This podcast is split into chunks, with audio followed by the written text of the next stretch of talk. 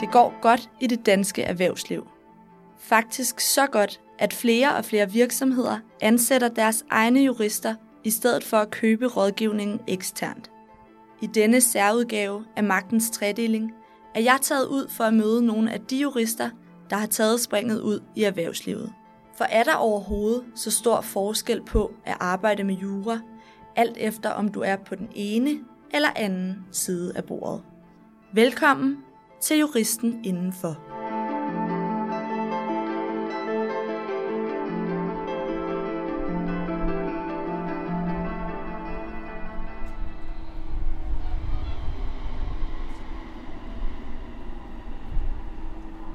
Jeg står ved Flintholm station, fordi jeg i dag skal besøge revisionsfirmaet EY. Og hos EY der skal jeg tale med Malte Søgaard, som er senior manager for deres afdeling for International Tax Services. Malte har altså en hverdag, hvor han også har en rådgivende rolle, og det er den, jeg skal ind og høre ham fortælle lidt om i dag. Hej. Jeg har en aftale her klokken 2 med Malte Søgaard. Hvilket firma er Malte fra? EY. Ja. Skal vi lige skrive den system her? Ja. Vil du ringe til Malte Søgaard fra EY? Så skal jeg skrive dit navn. Ja. Malte? Ja. Hej. Ja. Velkommen til. Jo, tak skal du have. Der er jo rejsekilde i dag. Nå? Ja. Det er EU's nye hovedkvarter, der ligger lige over på den anden side af gaden af det eksisterende. Ja. Og vi tror, vi flytter ind her i oktober-november måned i år. Man kan sige, at en af tingene ved at være i så stor en organisation er jo også, at der er mange, bestemmelser om, hvordan man gerne vil have sin arbejdsplads. Og det her var måske, det eksisterende var måske tilhørt sin tid, og det her så det, der ligger for fremtiden, og lidt en anden måde at bygge sin arbejdsplads op på. Jeg tror, det er meningen, at det skal, jeg ved ikke hvordan, men det er meningen, at det sådan skal opfordre en del til samarbejde, og jeg tror, det er nogle åbne kontormiljøer og den stil. Så kan vi lige gå derop, og så kan jeg lige vise dig lige hurtigt, hvor vi sidder.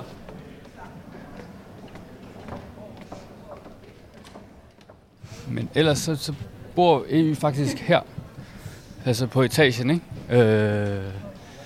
Så er der revisionsforretningen nede i den her del. Så har vi hele TAS og vores advisory-afdeling her. Og så skatteafdelingen, den sidder i det her hjørne. Så på den måde er vi fået delt ud over det hele. Malte, din titel er Senior Manager i jeres afdeling for International Tax Services. Hvad indebærer den titel? Ja, men man kan sige, det er jo altid lidt sjovt med titler. Nu er det her en meget international stor organisation, så derfor er det, tror jeg, det er mere nødvendigt at have egentlige titler end i mange andre organisationer, men i forhold til min afdeling International Tax Services, så laver vi egentlig mange forskellige elementer, men man kan sige, hovedessensen er, at det er internationalt selskabsskatteret. Så det er sådan set alle former for grænseoverskridende transaktioner. Det vi meget tit laver, det er koncerninterne omstruktureringer, altså af store globale virksomheder, der skal have omstruktureret deres virksomheder og deres koncern i det hele taget, og det hjælper vi dem meget med. Altså det er primært det ansvarsområde, som jeg har. Hvor længe har du været her hos EY? Jeg har faktisk ikke engang været her så længe. Jeg kom hertil i oktober måned 2018. Inden da var jeg 3 år på et advokatkontor, og før det var jeg faktisk igen 3 år hos EY, så jeg har været her før. Så man kan sige, så det er nyt, men ikke helt nyt på den måde. Og hvordan kan det være, at du valgte at gå fra EY og så til et advokatkontor og så komme tilbage igen? Ja, man kan sige, dengang jeg jeg valgte at søge væk fra EU, der ville jeg meget gerne prøve nogle af de ting, som man kan på et advokatkontor, som man ikke kan på et revisionskontor. Herunder prøve kræfter med at gå i retten, men også selvfølgelig at prøve at få min advokatbestilling. Jeg var student på et advokatkontor, der jeg læste, og havde i den forbindelse, prøvet at snuse lidt til det, der var interessant i den verden. Så det ville jeg godt prøve at ligesom at kunne lukke det kapitel, eller i hvert fald undersøge det noget nærmere. Så fik jeg på et tidspunkt muligheden for at komme tilbage til EU. Der er nogle andre internationale muligheder, som jeg gerne ville prøve at forfølge. Og det er derfor, jeg søgte tilbage igen. Hvordan oplevede du så, at overgangen var? Overgangen, det er jo et godt spørgsmål, man kan sige. Men jeg tror egentlig ikke, at overgangen var så stor. Man kan sige, på advokatkontoret lavede jeg i arbejdsopgavemæssig sammenhæng, hvis man kan sige det på den måde, så lavede jeg meget rådgivning. Der var enkelte retssager, men jeg lavede klart mest rådgivning. Nu laver jeg stadig meget rådgivning. Så man kan sige, så på den måde er det lidt det samme. Det er klart, det er en anden e-mailadresse, men der kommer stadigvæk mails ind den vej, og arbejdsopgaver ind den vej. Det er klart, det er en omvæltning, og det er også en af de udfordringer, jeg kan mærke, der har været ved skiftet. Det er, at fra at gå i en organisation, hvor vi måske var en 400-500 mand, så er vi i dag, eller i EU jo globalt set 250.000 mennesker. Og det er klart, det er jo et størrelsesforhold, man slet ikke kan, umiddelbart i hverdagen i hvert fald, kan relatere til, fordi så mange mennesker har heller ikke kontakt til i løbet af dagen, tværtimod. Men man kan sige, der er bare en anden, der er en anden arbejdskultur i så stor en organisation. Og jeg har jo de kunder, som jeg rådgiver og hjælper, er jo i høj grad lige så meget udenlandske kolleger, som det er virksomheder. Og på den måde er det jo er det et lidt sjovt overgang, at man egentlig går fra at være en rådgivningsvirksomhed til en anden, men egentlig sammensætning og den internationale struktur er bare anderledes og gør ligesom sætter lidt en anden barre på det hele. Nu nævner du det her med, at arbejdskulturen er anderledes. Altså, hvordan mærker du det helt sådan konkret i din hverdag? Jamen, helt konkret handler det jo om, at man kan sige, at man rejser utrolig meget. Ikke fysisk, for man kan sige, at det er sjældent, man egentlig sætter sig ind i et fly og rejser nogle steder hen. Men i forhold til at de arbejdsopgaver, så handler det i langt højere grad om, at det er uden for Danmarks grænser, hvor på advokatkontoret var fokus stadigvæk fra et dansk skattemæssigt perspektiv, hvor det var selvfølgelig rådgiver stadigvæk kun om dansk skatteret, men man kan sige, at det er i langt højere grad fra et internationalt perspektiv, så man skal have, man skal have meget mere styr på, hvad der egentlig rører sig i udlandet i forhold til, hvordan man planlægger sig i Danmark, og hvordan man rådgiver på den måde. Nu taler du meget om internationale perspektiver her hos EU. Hvad er det for nogle muligheder, du er givet her? Man kan sige, først og fremmest sidder jeg jo i en afdeling, hvor jeg laver international skatteret. Og det er ligesom en ting, men man kan sige, at der var sådan hovedsageligt en grund til, at jeg også søgte tilbage. Og det var muligheden for udstationeringer, som er større i en international organisation, end det er på et dansk advokatkontor. I hvert fald udstationeringer af længerevarende karakter. Og det, selvom det er gået mere hurtigt, end jeg havde forestillet mig, så er jeg faktisk allerede blevet tilbudt en stilling i New York, hvor jeg så rejser over med min kæreste og vores lille søn til efteråret i en længereværende eller en længerevarende årlig periode, ikke? Så man kan sige, så på den måde så har det ligesom hurtigt konkretiseret sig i noget, ja, meget konkret, at man lige pludselig skal til at rejse. Nu nævner du skatteret som ligesom dit primære område, men er der andre juridiske områder, du beskæftiger dig med? Det er der egentlig ikke, og man kan sige, det der også i høj grad fik mig til at søge tilbage til EU, det er den specialisering, som der også er mulighed for her. Man kan sige, at jeg gik fra at være i en skatteafdeling på 5 personer, da jeg var på et advokatkontor, og det er egentlig det er ikke noget stort, men det var heller ikke småt på den måde i forhold til dansk sammenhæng. Og her hos EU er vi, så vidt jeg lige er orienteret, cirka 250 personer, der arbejder med skatteret. Så man kan sige, så på den måde, så får man lov til at lave præcis det, man interesserer sig for. Og det er det, jeg også har søgt lidt tilbage til, og gerne ville prøve mig af på, og prøve at specialisere mig yderligere. For man kan sige, på advokatkontoret, så er det klart, der var jeg noget mere bred i min rådgivning, både inden for skatteret, men også en lille smule andre områder, særligt måske selskabsret, når de to ting ligesom hænger ret meget sammen i nogle sammenhænge. Men man kan sige, ellers var det også bred i skatteret i bred forstand, altså både personskat og moms og selskabsskat, hvorimod her er det kun selskabsskatten, og det er kun den internationale selskabsskat, så på den måde er det meget mere specialiseret. Hvad giver det dig, at det er så specialiseret? Ja, men det kan jeg sige, det giver jo mig jo muligheden for at kunne fokusere 100% på nogle få områder, hvor man har mulighed for at virkelig at sætte sig ind i det område og kunne kuglegrave det helt.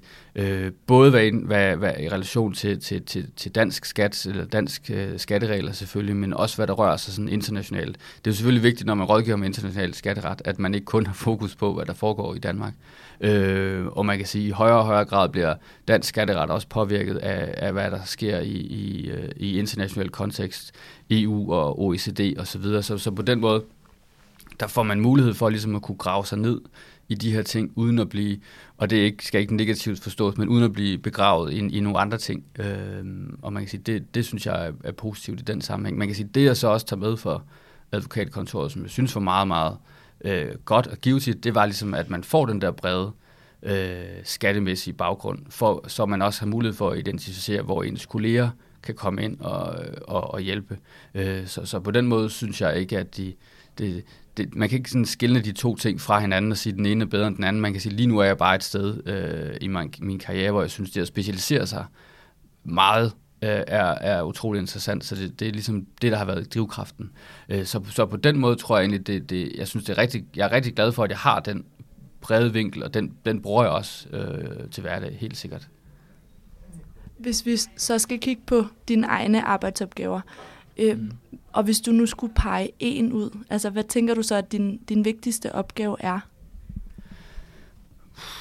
Min vigtigste opgave? Det er igen et svært spørgsmål. Man kan sige, det er jo at forstå langt hen ad vejen de problemstillinger, som kunderne nu sidder med i de givne situationer. Og prøve at sætte sig så godt ind i deres forretning, som man kan, så man ikke blot kan svare på deres spørgsmål, men også hjælpe dem med at løse deres problemer. Og jeg tror, at det i høj grad er jo både en opgave, men også en udfordring, for man kan sige, at det ene er nemmere end det andet. Det er altid nemmere at svare på deres spørgsmål, end det er at løse deres problemer. Men man kan sige, at det er ligesom... Det er jo det helst den røde tråd skal være, og det vi ligesom er sat i søen for som rådgiver, det er at give sådan mere bred rådgivning og på den måde hjælpe kunderne med de problemstillinger, de nu har. Hvorfor er det, at det er interessant for dig som jurist at arbejde her i EU? Det vil jeg sige, det er det i høj grad, fordi det, jeg laver, er sindssygt juridisk. Det er skatteret egentlig i sin grundessens, synes jeg, det har jeg altid tænkt over, at det var måske det, der egentlig fik mig til at være så interesseret i skatteret, som jeg selvfølgelig er. Men man kan sige, vi har ligesom to forskellige baggrunde i huset. Vi har dem, der har en juridisk baggrund, og så har vi dem med en revisionsmæssig talbaggrund. Og det er klart, der er væsentlig forskel på de arbejdsopgaver, vi sidder med. Og noget så simpelt er der stor forskel på, hvilke dataprogrammer, vi arbejder i, hvor måske nogle af mine kolleger stort set kun arbejder i Excel og PowerPoint, så arbejder jeg jo langt mere i Word. Og hvad betyder det? Det betyder jo, at det, jeg laver, det er notater, det er juridiske notater og skriv i den sammenhæng, og kommunikation selvfølgelig med relevante skattemyndigheder rundt omkring, og som man kan sige, så på den måde er det egentlig, der er plads til det juridiske i høj grad, fordi vi er så stor en organisation, eller man kan sige, der er plads til, at man får lov til at dyrke den del, altså den juridiske del af skatterådgivningen. Så det synes jeg i høj grad, at der er plads til at være jurist i sådan en organisation her. Man kan sige, jeg også indtryk af, at det nogenlunde er, det skifter lidt fra afdeling til afdeling. Men jeg tror, vi er nogenlunde halv-halv i forhold til folk med juridisk baggrund og folk med en anden baggrund.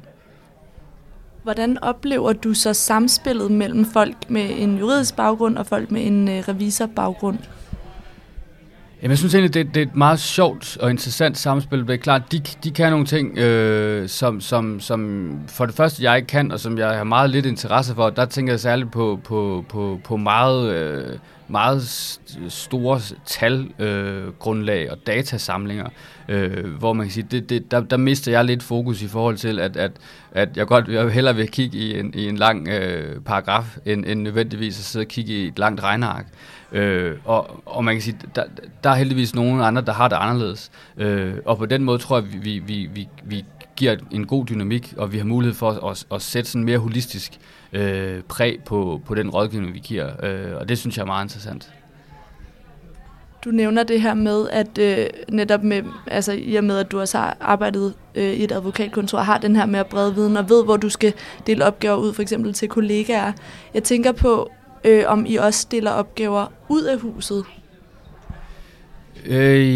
Både ja og nej. Man kan sige, hvis vi kan løse det ind i huset, så gør vi selvfølgelig det.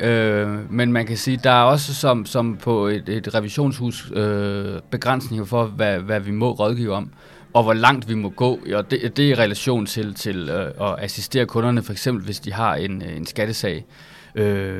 Og man kan sige, der må vi gerne repræsentere kunderne i forløbet hos skat, altså hos lokale myndigheder og ved Landsskatteretten. Men vi må ikke gå videre, det vil sige, vi må ikke repræsentere dem i en egentlig retssag, hvis de bliver påklaget til byretten eller landsretten eksempelvis. Og på den måde, eller i sådan en situation, så er vi jo ude og hjælpe med at finde nogle advokater. Og man kan sige, vi rådgiver jo kun kunderne. Vi kan sige, vi er jo ikke dem, der ligesom fører sagerne, så man kan sige, så det er kunderne selv, der skal finde deres advokater. Og i langt høj grad, så har de jo allerede advokater tilknyttet, eller en fast repræsentation der. Så man kan sige, så det er ikke fordi vi som sådan egentlig er ude og rådgive dem til, hvor de skal finde juridisk rådgivning. Men man kan sige, at vi har et samarbejde med dem forstået på den måde. Hvis det er en skattesag, så har vi jo en historisk viden, som vi selvfølgelig bidrager med at få viderebragt. Så på den måde har vi et samarbejde, ja. Savner du så det her sidste led af sagsbehandlingen? Ja, det tror jeg faktisk nogle gange, jeg gør, og det er faktisk, og det er et godt spørgsmål, for man kan sige, det var noget af det, der ligesom fik mig trukket over til advokatverdenen i første omgang, var ligesom at sige, okay, nu vil man godt prøve sig at stå på mål for måske den rådgivning, man har givet, og prøve at føre det helt til dørs. Så man kan sige, ja, i nogle sammenhæng, så der savner jeg lidt den der, hvor man siger, okay, der slipper man lidt sagen ud af hænderne. Men man kan sige, det er alligevel så lille en del af den rådgivning, eller det arbejde, vi egentlig laver, eller jeg laver i dag, så man kan sige, så meget tænker jeg heller ikke over det. Men jo, du har ret, det der aspekt, at man ligesom mister den sidste mulighed for at køre sagen, eller køre bolden helt i mål, ikke? Det er rigtigt.